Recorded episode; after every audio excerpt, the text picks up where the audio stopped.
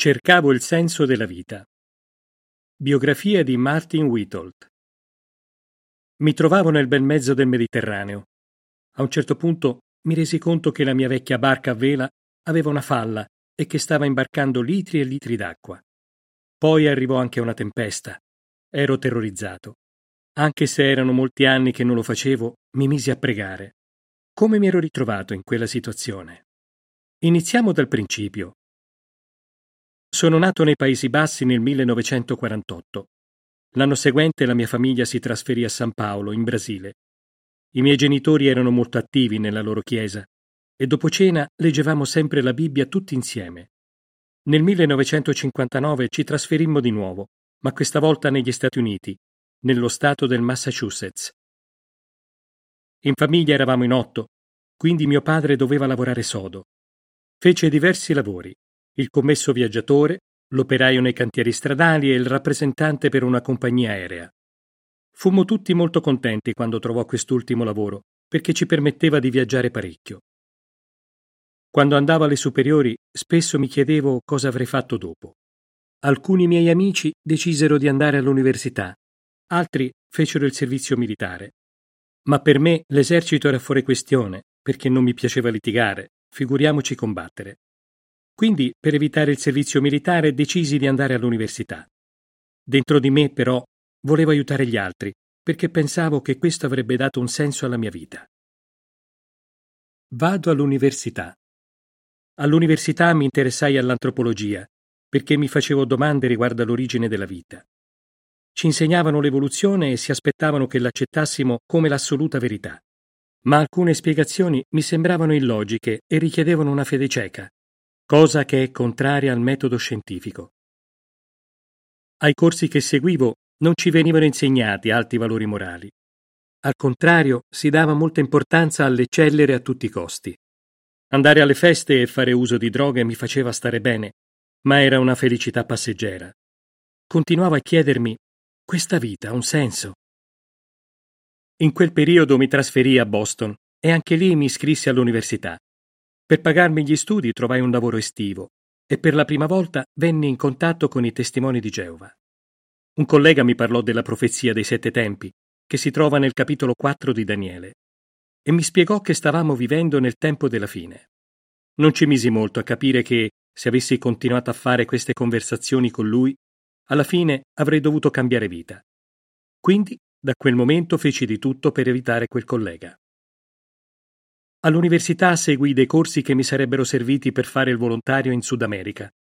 Avevo pensato che aiutare gli altri avrebbe dato un senso alla mia vita, ma non fu così. Mi sentivo deluso e alla fine del semestre lasciai l'università. Inizio a viaggiare. Nel maggio 1970 mi trasferii ad Amsterdam, nei Paesi Bassi, per lavorare nella stessa compagnia aerea di mio padre. Questo impiego mi permetteva di viaggiare molto. Visitai diversi paesi in Africa, America, Europa ed Estremo Oriente. Presto mi resi conto che dappertutto c'erano grandi problemi e nessuno aveva soluzioni efficaci. Mi tornò il desiderio di fare qualcosa che desse un senso alla mia vita. Quindi decisi di trasferirmi di nuovo negli Stati Uniti e di iscrivermi alla stessa università di Boston che frequentavo una volta. Dopo non molto, però, mi resi conto che non stavo trovando le risposte alle mie domande. Non sapevo più cosa fare, quindi chiesi consiglio al mio professore di antropologia. Con mia sorpresa mi rispose perché andare avanti a studiare? Non me lo feci ripetere due volte e lasciai definitivamente l'università. La vita mi sembrava ancora senza senso, così decisi di unirmi ai figli dei fiori. Insieme ad alcuni amici viaggiai per tutti gli Stati Uniti in autostop e arrivai fino ad Acapulco, in Messico. Vissi in varie comunità hippie, dove la gente sembrava vivere senza preoccupazioni. Ma presto scoprii che anche quel tipo di vita non aveva senso e non dava vera felicità.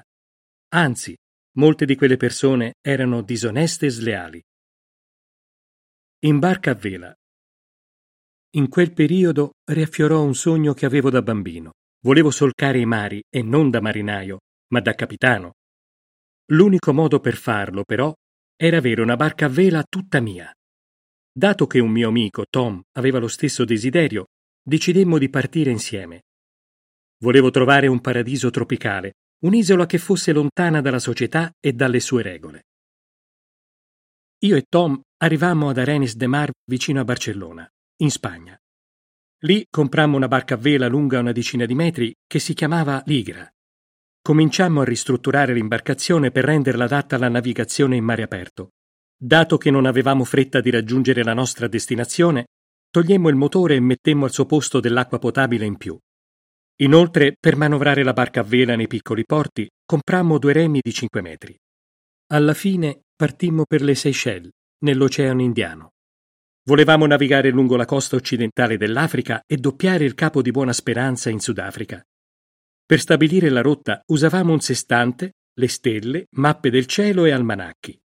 Il fatto che potessimo conoscere esattamente la nostra posizione mi lasciava strabiliato. Dopo poco tempo capimmo che quella vecchia imbarcazione di legno non era adatta alla navigazione in mare. Imbarcava più di 20 litri d'acqua all'ora. Come ho raccontato nell'introduzione, durante una tempesta mi spaventai tantissimo e per la prima volta dopo molti anni pregai. Promisi a Dio che, se fossi sopravvissuto, avrei cercato di conoscerlo. La tempesta si placò e io mantenni la promessa. Mentre ero in mare aperto iniziai a leggere la Bibbia Immaginate di trovarvi nel bel mezzo del Mediterraneo, circondati da pesci volanti, delfini e orizzonti sconfinati. Di notte ero affascinato dalla Via Lattea e mi convinsi sempre di più che esiste un Dio che si interessa degli esseri umani. Dopo alcune settimane in mare, approdammo al porto di Alicante, in Spagna, dove mettemmo in vendita la nostra vecchia barca per comprarne una migliore.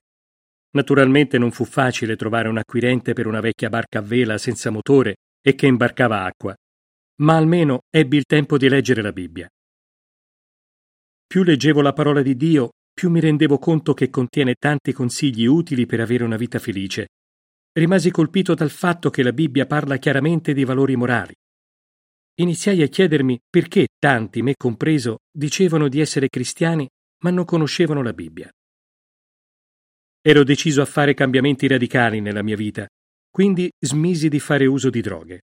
Pensavo che ci dovevano essere delle persone che vivevano secondo gli alti principi morali della Bibbia e volevo trovarle. Per la seconda volta pregai e chiesi a Dio di farmele incontrare.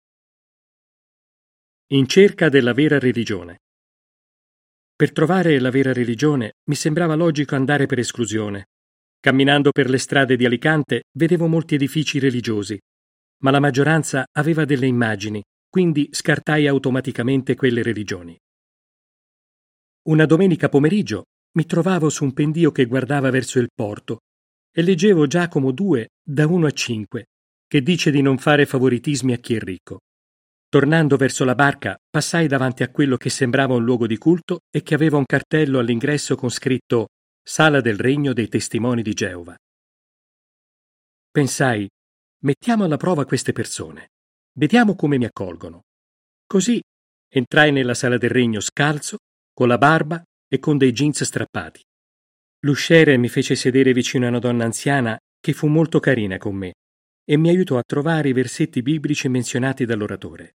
Fui davvero sorpreso della gentilezza di tutti quelli che vennero a salutarmi alla fine dell'adunanza.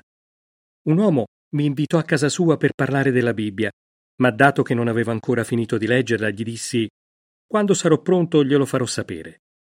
Nel frattempo, comunque, iniziai a frequentare tutte le adunanze.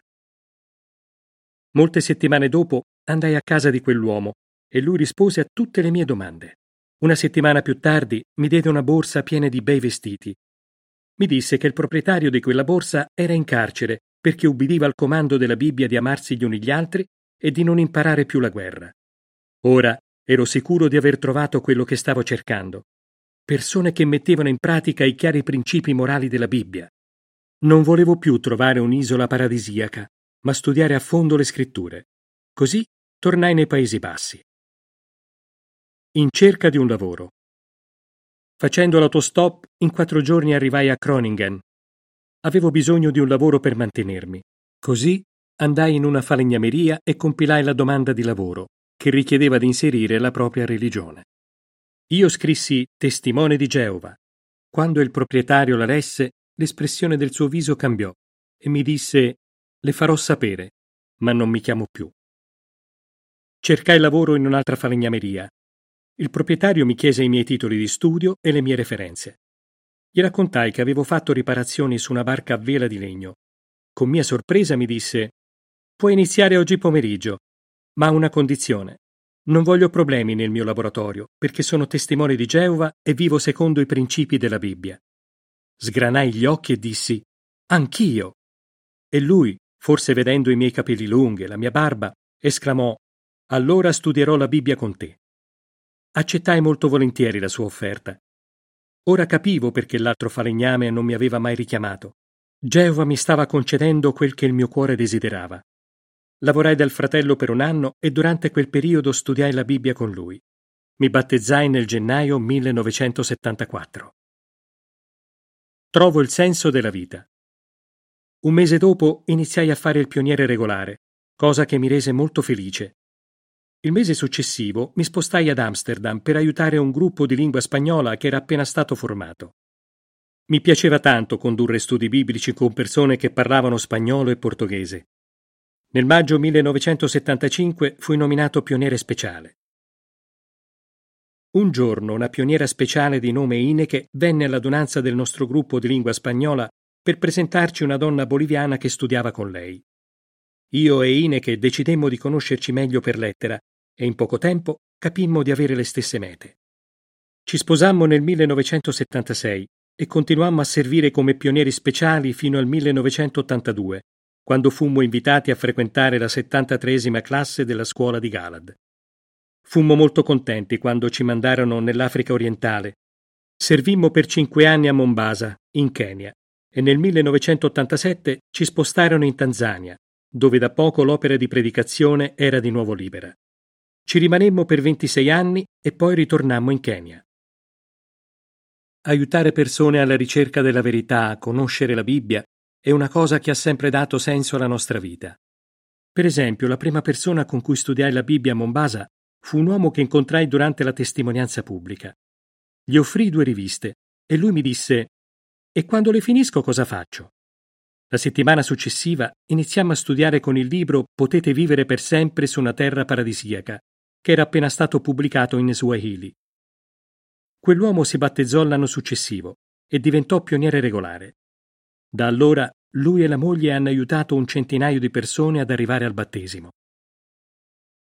Quando capii lo scopo della vita, mi sentii come quel mercante viaggiatore che aveva trovato una perla molto preziosa e non voleva più separarsene. Quello che volevo veramente era aiutare anche altri a trovare il senso della vita. Io e la mia cara moglie abbiamo visto in prima persona che Geova dà ai suoi servitori una vita piena e felice. Fine dell'articolo.